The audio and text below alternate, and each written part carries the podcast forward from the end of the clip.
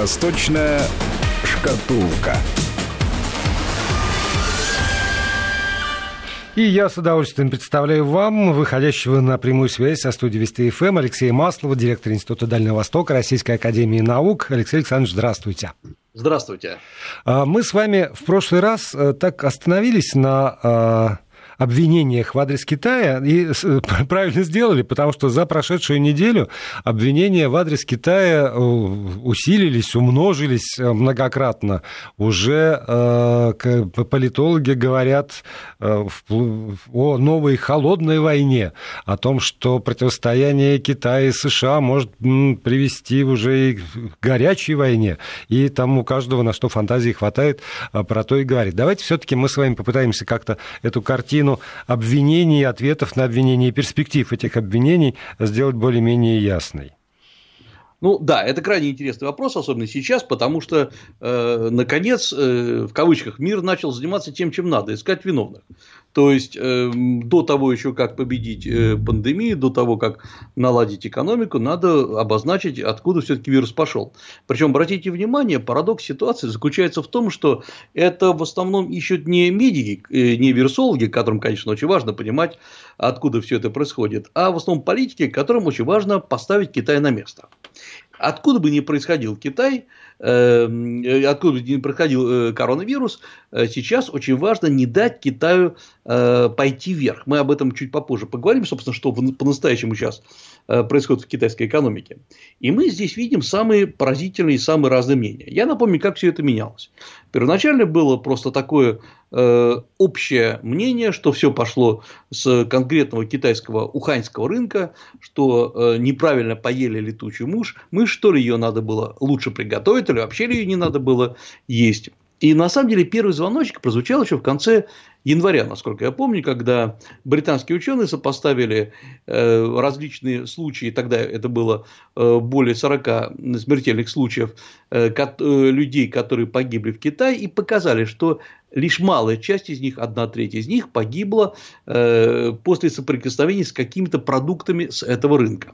То есть уже тогда лон, британские ученые сказали, нет, дело не, э, не в том, что кто-то неправильно, не, не так готовит летучих мышей. А вот дальше уже началось накручивание, и февраль был такой очень спокойный, все считали, что где-то там в Китае просто упустили ситуацию. Сейчас мы видим несколько абсолютно противоположных мнений, но большинство из них как раз антикитайские. Э, ну, во-первых, э, самое главное это обвинение это э, против Уханьского института вирусологии, который обычно называют это лабораторией. Формально это лаборатория, точнее институт, стоящий из нескольких лабораторий. Она имеет официальный статус BCL4, то есть это самая высокая безопасность биологических исследований.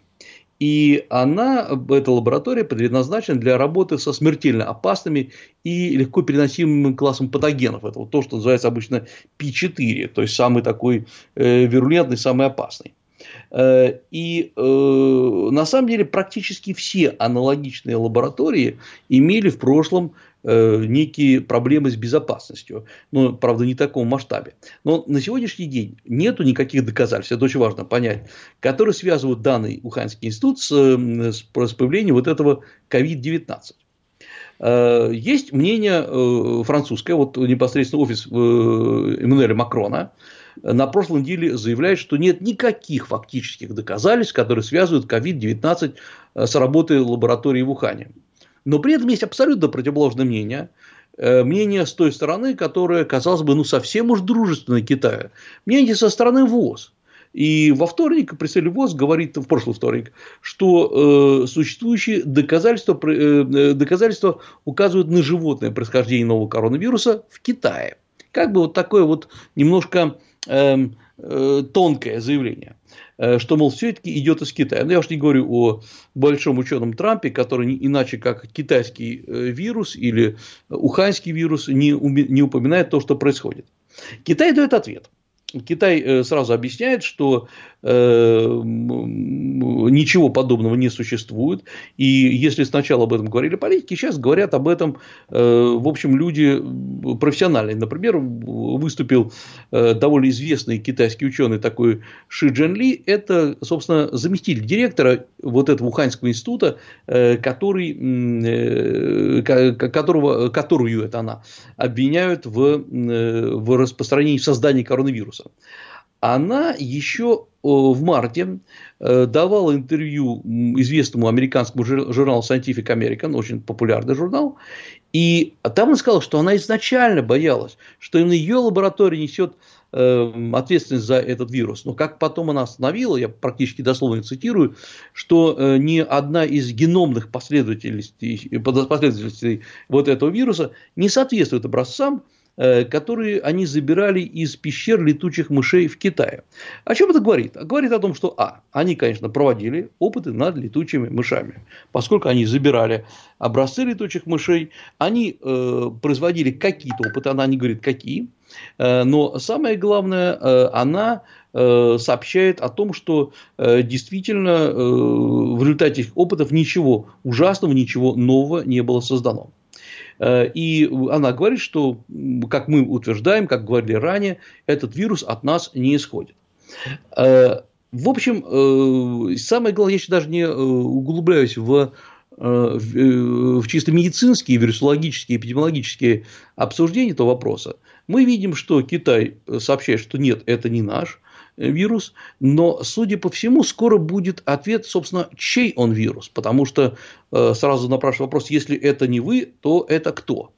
Да, э, но при этом, смотрите, все время ссылаются на какие-то данные американской разведки.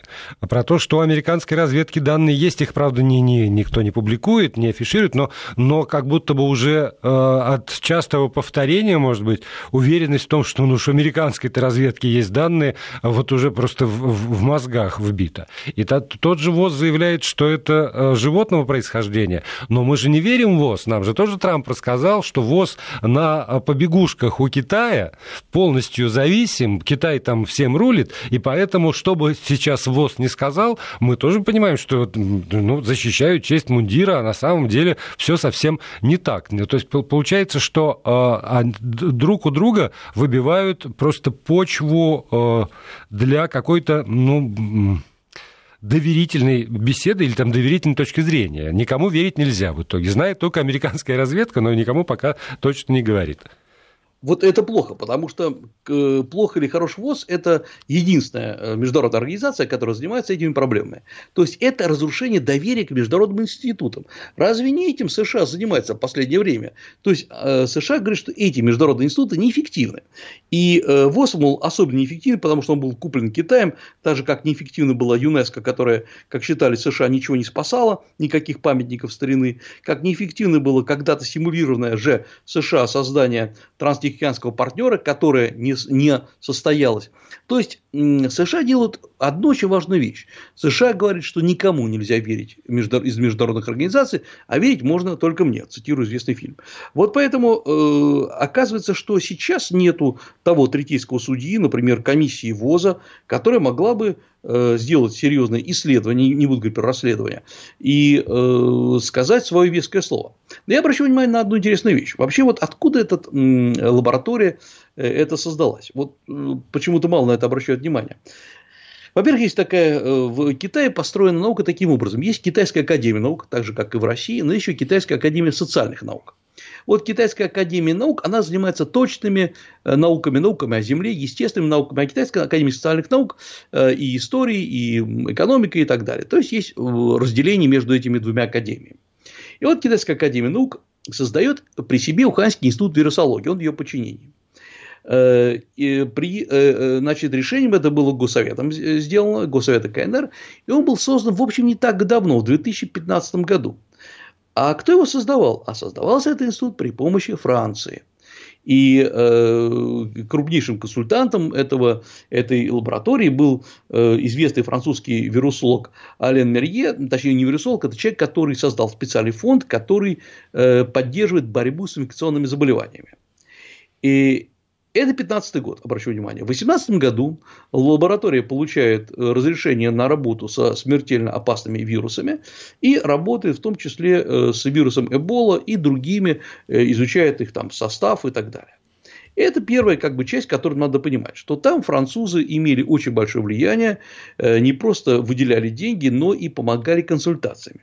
Это первая вещь. Второй, значит, акт всего этой драмы Э, Вашингтон Пост буквально э, недавно публикует, что еще в январе 2018 года, январь 2018 года, это практически э, сразу же после создания этой лаборатории, сотрудники посольства США обращаются с двумя телеграммами, дипломатическими телеграммами в адрес китайского правительства о том, что в, в этой лаборатории есть серьезная нехватка соответствующим образом, образом подготовленных технических специалистов э, э, и исследователей, э, которые могли бы обеспечить безопасность в этом лаборатории с высоким уровнем работы с опасными микробами. Вот это еще одна история. То есть США об этом знали, о том, как лаборатория содержится. Э, постоянно шли э, телеграммы, как мы сейчас знаем, с Тайваня, который является неотъемлемой частью КНР, э, о том, что в Китае идет вспышка какого-то вируса. Это еще было в декабре эти телеграммы. Телеграммы направлялись в ВОЗ. ВОЗ, как считается, отмахнулся от них. При этом опять указывался, что все идет из Уханя. То есть атака на Китай шла постоянно. Когда же мы э, говорим о том, э, кто, есть ли какие-то реальные доказательства, все разводят руками правильно. Вы говорите, все ссылаются на американскую разведку, э, которая молчит. Что, хот, что хотят американцы? И что, кстати говоря, и не только американцы, но и присоединившиеся к ним сейчас израильтяне, частично немцы, Германия, они хотят выставить Китаю гигантские счета.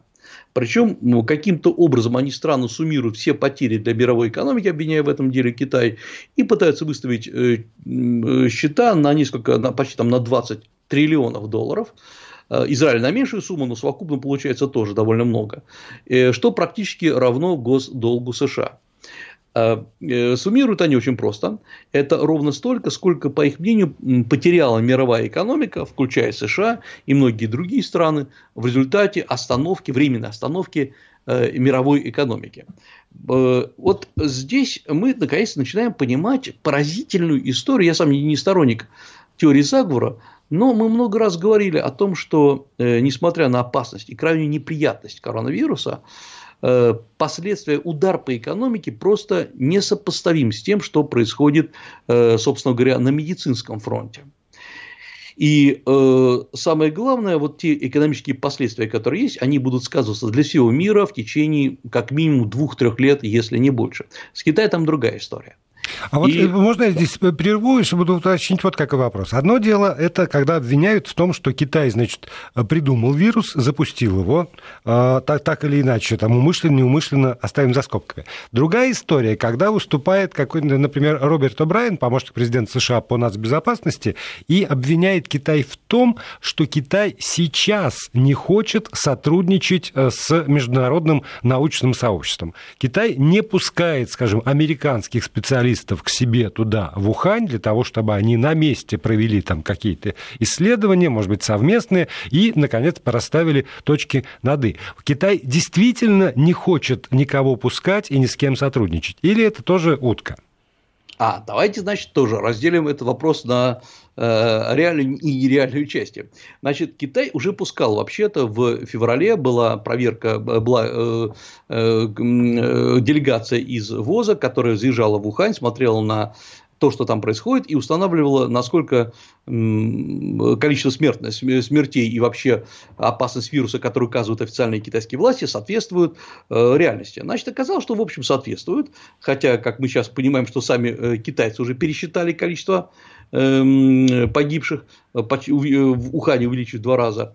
То есть, э, пускать китайцы пускали. Но когда им сейчас, китайцам, говорят о том, что вы теперь должны открыть нам разрешение на посещение Уханьской вирусологической лаборатории, э, здесь э, Китай уперся очень жестко. И здесь это очень тонкий вопрос, потому что я напомню, что вообще-то разве не с этого начиналась история с, э, с иракским химическим оружием, которое так и не было обнаружено. Разве не Колин Пауэлл тогда тряс пробиркой на заседании и говорил, вот обнаруженное бактериологическое оружие, и обязательно надо проверять. И как потом оказалось, что ну, просто было принято уже коллегиальное решение о том, что Ирак надо задавить и раздавить, и просто полностью раздолбать этого Саддама Хусейна, и нужен был повод и э, в том числе и Колин Пауэлл, который был э, очень разумным, как ни странно, и очень э, опытным и политиком, и министром обороны, собственно говоря, он пошел на это вранье для того, чтобы найти причину. Самое главное было какое требование? Допустите нас к вам, и эти требования время от времени выдвигают по отношению к атомным электростанциям в Ираке, в Иране, чтобы мы сделали проверку. То есть, если Китай сейчас откроет лабораторию, это будет означать, э, именно для посещения, это будет означать, что Китай открывает э, свои лаборатории по требованию отдельно взятой страны. То есть он признает свою подчиненность и подотчетность США. А, то есть это не, не международные структуры, это не МАГАТЭ в случае с, с атомом, не ВОЗ в случае с, э, с медициной и биологией, а отдельно взятая страна. И в этом вот затык как раз. Конечно, потому что ВОЗ-то, мол, никто, как говорит э, Трамп, э, и ВОЗ этого не предлагает. Э, США требуют открыть, смысле, США будут формировать эту комиссию, США будут действовать, по сути дела, вместо ВОЗ, вместо международных э, структур, и Китай должен открыться. Ну, вообще-то, понимаете, а вот давайте с другой стороны зайдем. Э, а что, Россия бы открыл, открыла бы свою лабораторию, если бы США потребовали? Или США открыли бы лабораторию, если бы Китай потребовал? Понимаете, это уже ситуация очень неприятная. Китай уже однажды в декабре прошлого года пошел на очень серьезные соглашения с э, США, э, практически отдав 200 миллиардов своей экономики э, на поставки э, американских товаров. На мой взгляд, это был очень серьезный проигрыш, серьезнейший проигрыш политический. И Китай понял, что э, так делать больше нельзя, или, по крайней мере, когда вы открываете свой рынок для поставки товаров, в любом случае вы что-то получаете. Но когда вы открываете свою лабораторию, где наверняка проводятся опыты в интересах Китая, какие, естественно, мы не знаем, это говорит о том, что Китай готов отдать себя под контроль США. И э, это был гигантский проигрыш, на мой взгляд, политический самого по себе Си Цзиньпина. Ну и еще, с моей точки зрения, довольно забавно звучит обвинение в том, что они там проводили э, исследования с целью технологически обогнать Соединенные Штаты Америки, и, и в этом смысле вот э, они виноваты уж тем, что хочется мне кушать. Почему-то само собой присовокупляется. Э, ну, вообще, это, конечно, безумное обвинение. Понятно, что Китай пытается обдать США. Понятно, что Китай, э, начиная приблизительно с 15, 17, 16 годов, э, делает эксперименты, связанные с вирусами, с геномом человека. Мы все помним эту историю, когда американец, когда китаец сделал, эм, по сути дела, внес изменения в геном человека, вот этих близняшек, да. якобы по просьбе их родителей, потом он пропал куда-то, потом оказалось, что, поскольку все-таки не совсем частное дело, его финансировала, по сути дела, частная корпорация, но которая упиралась своим концом в государственное финансирование. То есть тут не все так просто. Да, конечно, Китай работает на будущее, он работает на, даже не на 21, а на 22 век он работает э, по всем технологиям. И э, если сейчас Китай, так сказать, призвать к порядку, не дать ему обвинить его в том, что он изобрел в кавычках вирус, или этот вирус сбежал из уханьской лаборатории, Э, то, как следствие, окажется, что Китай будет виноват во всем. И это, пожалуй, самое страшное обвинение, которое когда-либо Китай испытывал. Я обращу внимание, что когда обвиняли Китай в событиях, связанных с правами человека в Синьцзяне, э, ситуация в Гонконге, э, какие-то ситуации, связанные, например, в Тибете, ну, Китай говорил, слушайте, это наше личное дело, мы вкладываем туда миллиарды долларов, в целом народ там живет хорошо, иногда даже лучше, чем в центральных городах, поскольку туда выделяются просто э, дармовые деньги, э, и в этом было не вмешивайтесь. Это вы не правы. Когда Китай обвиняют в том, что он разогнал секту Фалунгун, китайцы говорят, слушайте, посмотрите, сколько жертв было от деятельности этой секты. И вы сами идиоты, что поддерживаете ее на других территориях. Это все понятно. И, строго говоря, рядового американца, будем честны перед собой, не очень интересует, что там с этой сектой произошло на территории Китая. Но когда возникает обвинение, что Китай виноват в распространении коронавируса, даже в кавычках изобретении этого коронавируса, о, тогда вопрос совсем другой. Тогда Китай становится просто э, мировым монстром, таким э, ужасным э, инфернальным созданием, которое просто всячески хочет уничтожить весь мир. И я думаю, именно это сейчас будет раскручиваться. США ведут к тому, чтобы в конечном счете довести дело до суда, до Гагского суда. Э, пускай все это провалится, пускай не будет никаких доказательств, неважно. Главное, что в течение многих лет Китай будет вынужден оправдываться и говорить о том, что он это не изобретал, что э, самые эксперименты были совсем не о том. И э, Китай, вот сейчас, что бы Китай не сделал, допустит свою лабораторию или не допустит, ему припомнит это обязательно, просто э, в обязательном порядке. Так, я, я не знаю, удобно ли менять э, тему э, с коронавируса на, на что-нибудь другое, тем более, что у нас до новостей с вами там минута 10 остается. Я бы... А, давайте, на, на, а, на... давайте, можно, да, я сделаю такой проброс на следующие полчаса.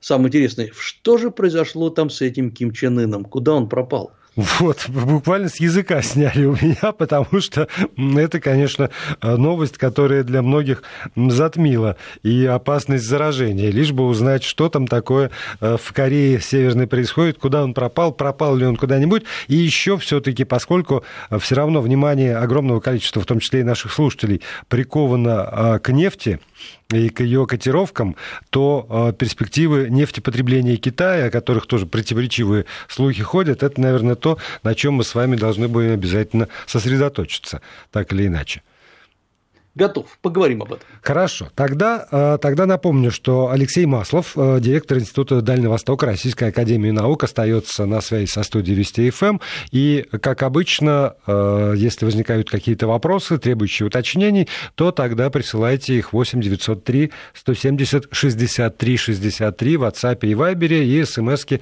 5533, короткий номер, слова «Вести» в начале текста.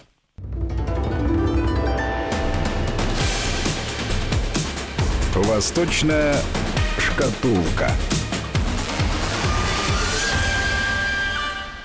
Продолжаем программу. Алексей Маслов, директор Института Дальнего Востока Российской Академии Наук, автор ведущий этого цикла на связи со студией Вести ФМ. Эм. Ну, Алексей Александрович, давайте уж тогда, потому что э, заголовки по поводу того, что весь мир э, размышляет, что э, с лидером Северной Кореи, они уже в разных вариациях, даже повторять или там цитировать их бесполезно, потому что их великое множество. Но все озабочены.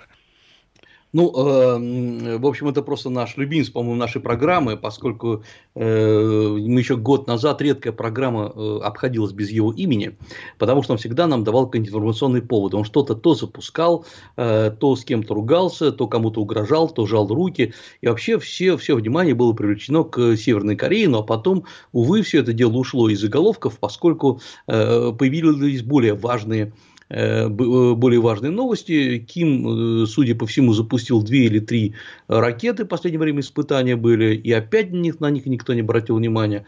И просто хотел бы цинично пошутить, что вот он решил вот таким образом на себя обратить внимание, взял и пропал. Вообще, с сегодняшнего утра, я имею в виду сейчас утро по там, корейскому или китайскому времени, активно муссируются три разных версии.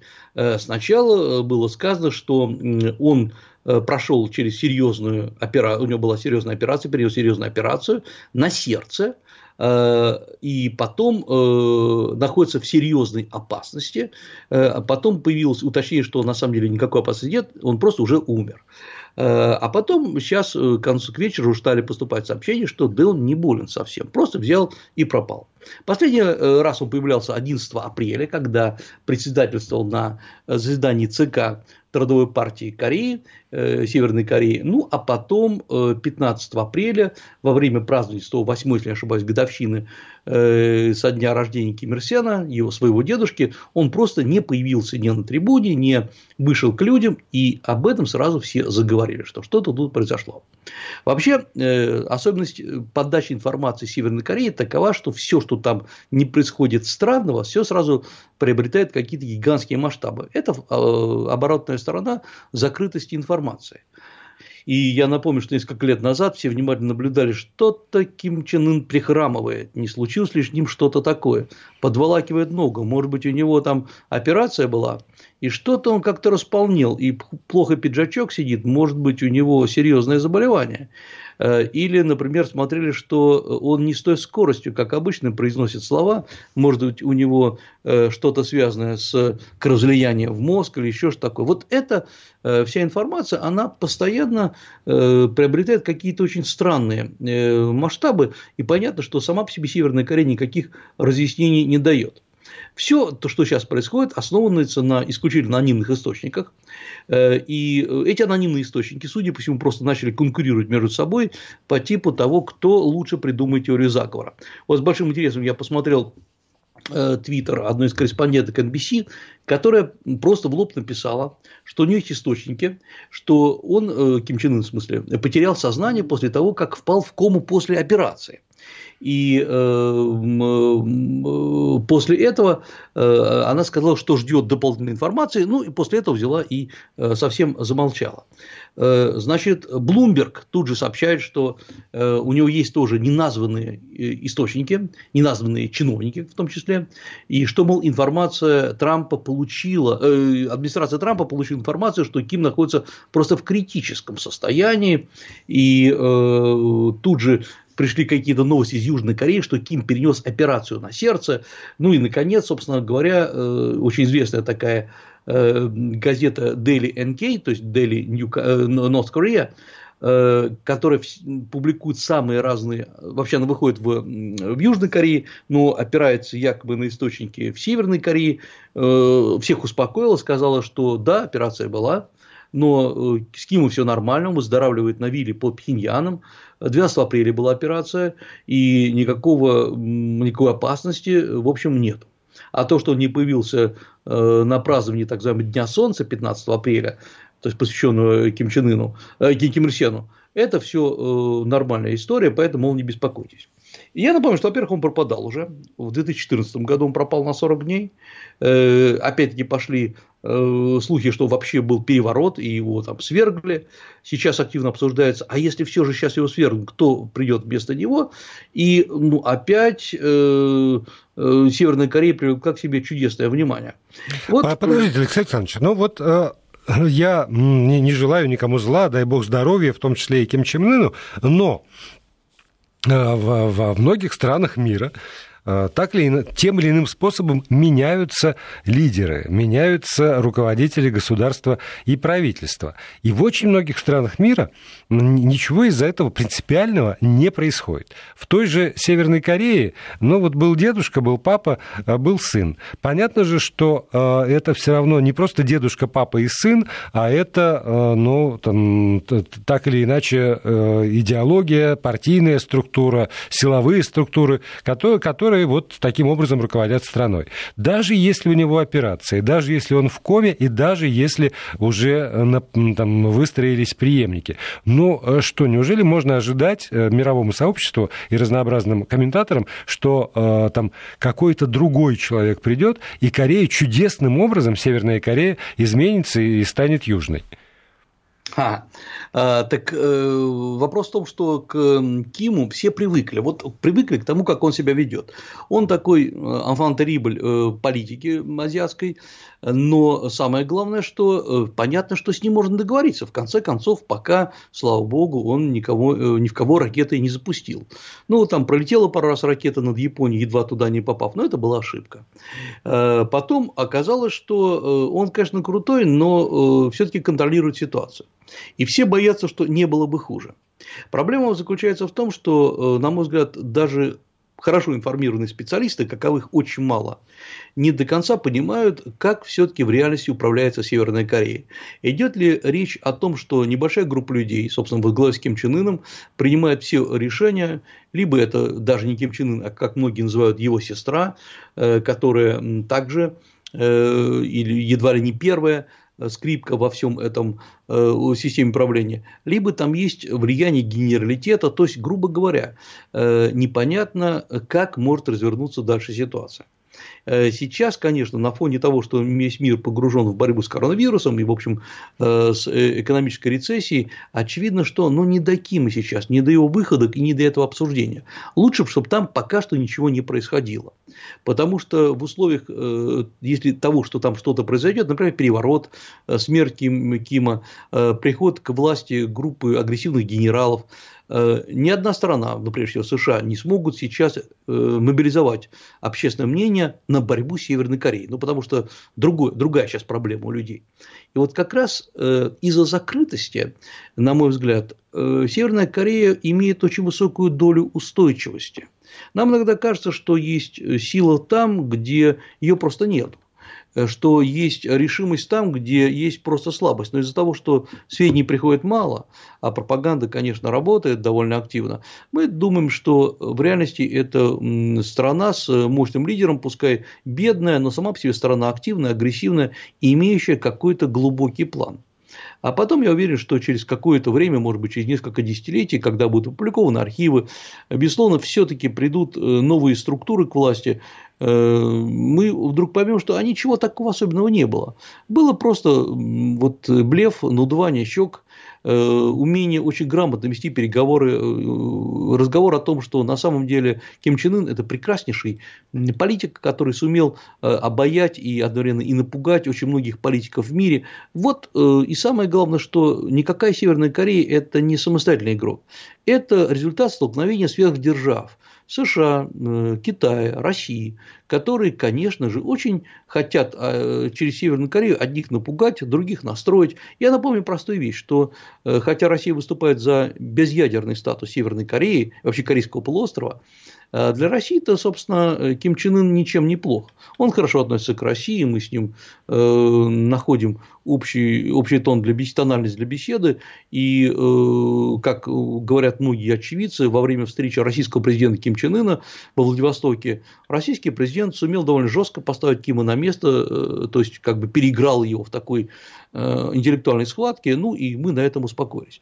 Поэтому закрытость – это одна из форм Э, создания абсолютной темноты по поводу будущего Северной Кореи. Так что я думаю, что на это сейчас не надо обращать внимание. У нас есть э, дела и посерьезнее. Например, что будет с Китаем и каким будет Китай будет строить новый мир после того, как сейчас его экономика раскрутится. Раскрутится ли? Потому что тоже вот э, сейчас, э, вы же понимаете, мне, в отличие от вас, сложно на лету схватывать китайские имена и их воспроизводить. Но, во всяком случае, заметный китайский экономист предупреждает о том, что холодная зима еще ждет Китай, потому что мировой спрос не восстановится. Китай, как экспортоориентированная страна, соответственно, недополучит э, каких-нибудь э, там заказов э, и прервутся финансовые потоки, и поэтому для экономики Китая при всех надеждах на ее возрождение не надо расслабляться и надо готовиться к тому, что накроет похлеще, чем в первом квартале 2020 года. Ну, э, честно говоря, э, понятно, что есть и китайские экономисты, которые э, бьют тревогу, но мы пока смотрим по реальным цифрам, что сейчас происходит. Она, эти цифры крайне-крайне интересные. Вот, во-первых, мы видим то, что, я напомню, что в прошлом году Китай вырос на 6% по, по, по четвертому кварталу. И вот 2019 э, года, а по первому кварталу этого года, при всем обрушении, э, многие прогнозируют, что все равно сохранится рост приблизительно от 3 до 4,5%.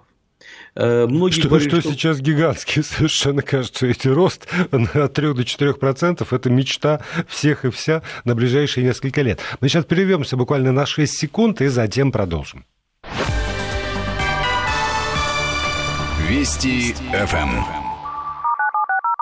Алексей Маслов, директор Института Дальнего Востока Российской Академии Наук, продолжает. А, да, цифры поражают. Я еще немножко потрясу цифрами как оружием. Э, значит, э, сначала предполагалось, что рост будет падение, это было серьезное падение, до 3,5%. Это худший случай. Э, и сейчас многие экономисты предполагают, в том числе и китайские, и американские, что рост будет до 4,5%. Это серьезное сокращение роста, в прямом смысле этого слова. И самое главное, что то есть мы видим, все равно Китай растет.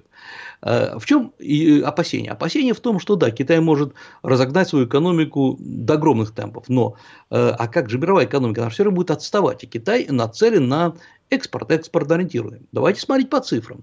Э, экспорт ориентированность китайской экономики сегодня значительно меньше, чем была когда-то. Раньше Китай получал 40% от роста ВВП от экспортно-импортных операций, прежде всего, конечно, от экспорта. Сейчас же Китай Э, получает э, чуть более 20%, что на самом деле существенно, но не так уж и много. Но почему-то у нас есть какое-то примитивное представление, что Китай вот он должен все время наращивать свои темпы только за счет экспорта своих продуктов. Нет, есть совсем другая э, история. Это Китай активно выходит на внешние рынки, и сейчас он будет выходить, очевидно, на, евро, на европейские рынки, на рынки Центральной Азии, то есть повторять подвиг, так сказать, 2008-2009 годов, когда Китай просто заливал своими деньгами полмира и тем самым переподчинял себе часть мировой промышленности. Э, и это экспорт капиталов, это не только экспорт товаров. А сейчас это понадобится. Деньги понадобятся всем для восстановления своей экономики. И мы должны понимать, что э, какие-нибудь э, ну, требования от европейцев или от э, Центральной Европы, которые готовы, готовы брать деньги у Китая, э, это не шутки, и Европа наверняка пойдет на большие сделки с Китаем. Здесь мы еще должны понимать еще одну интересную вещь.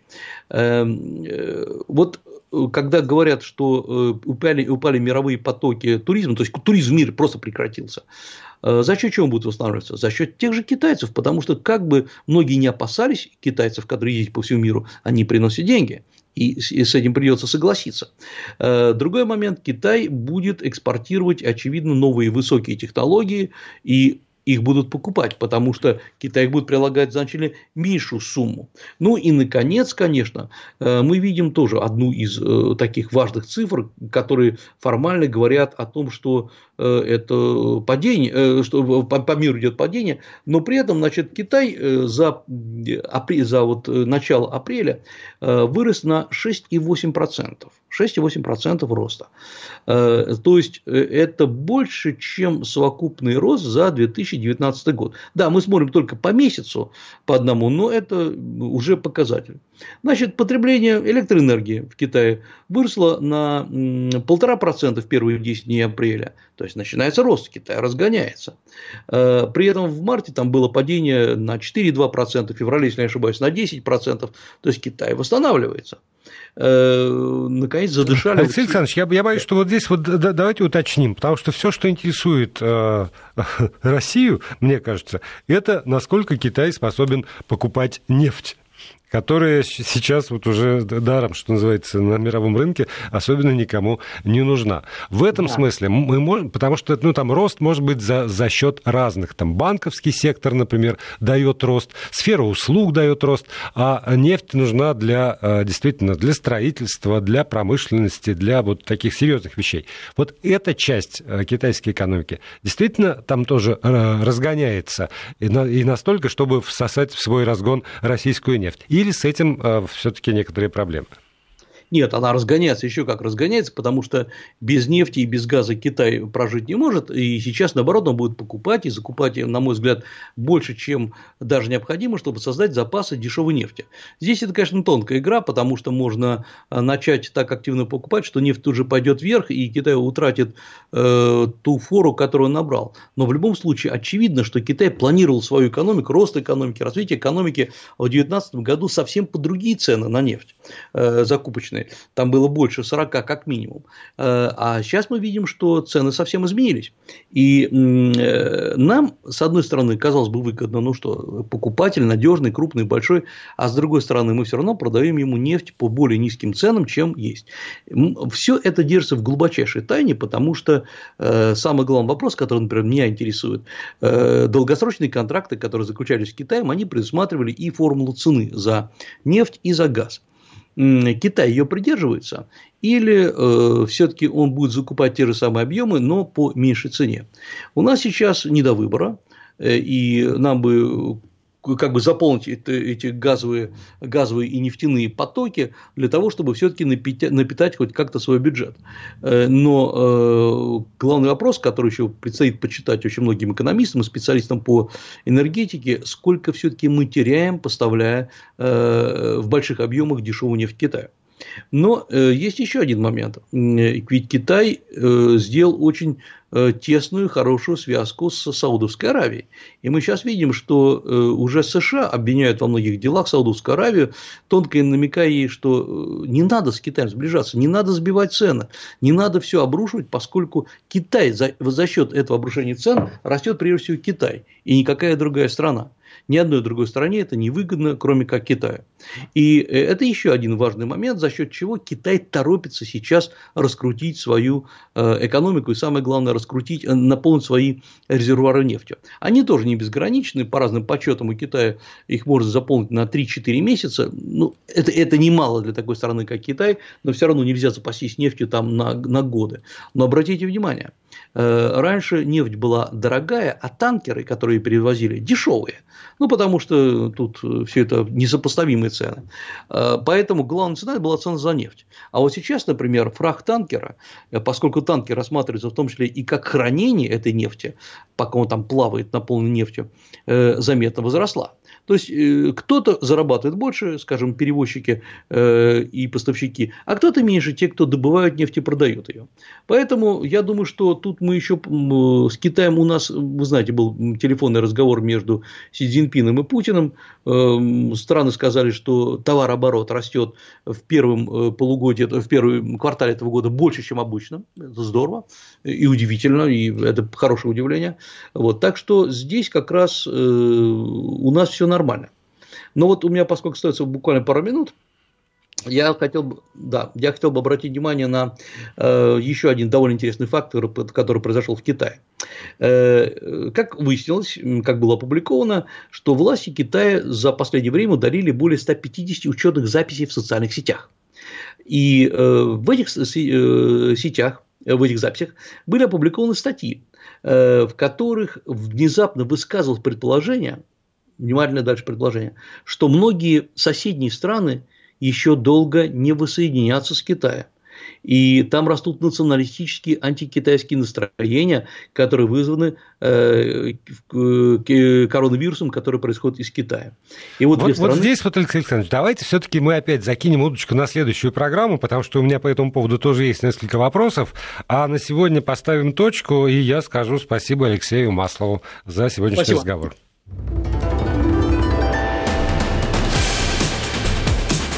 Восточная шкатулка.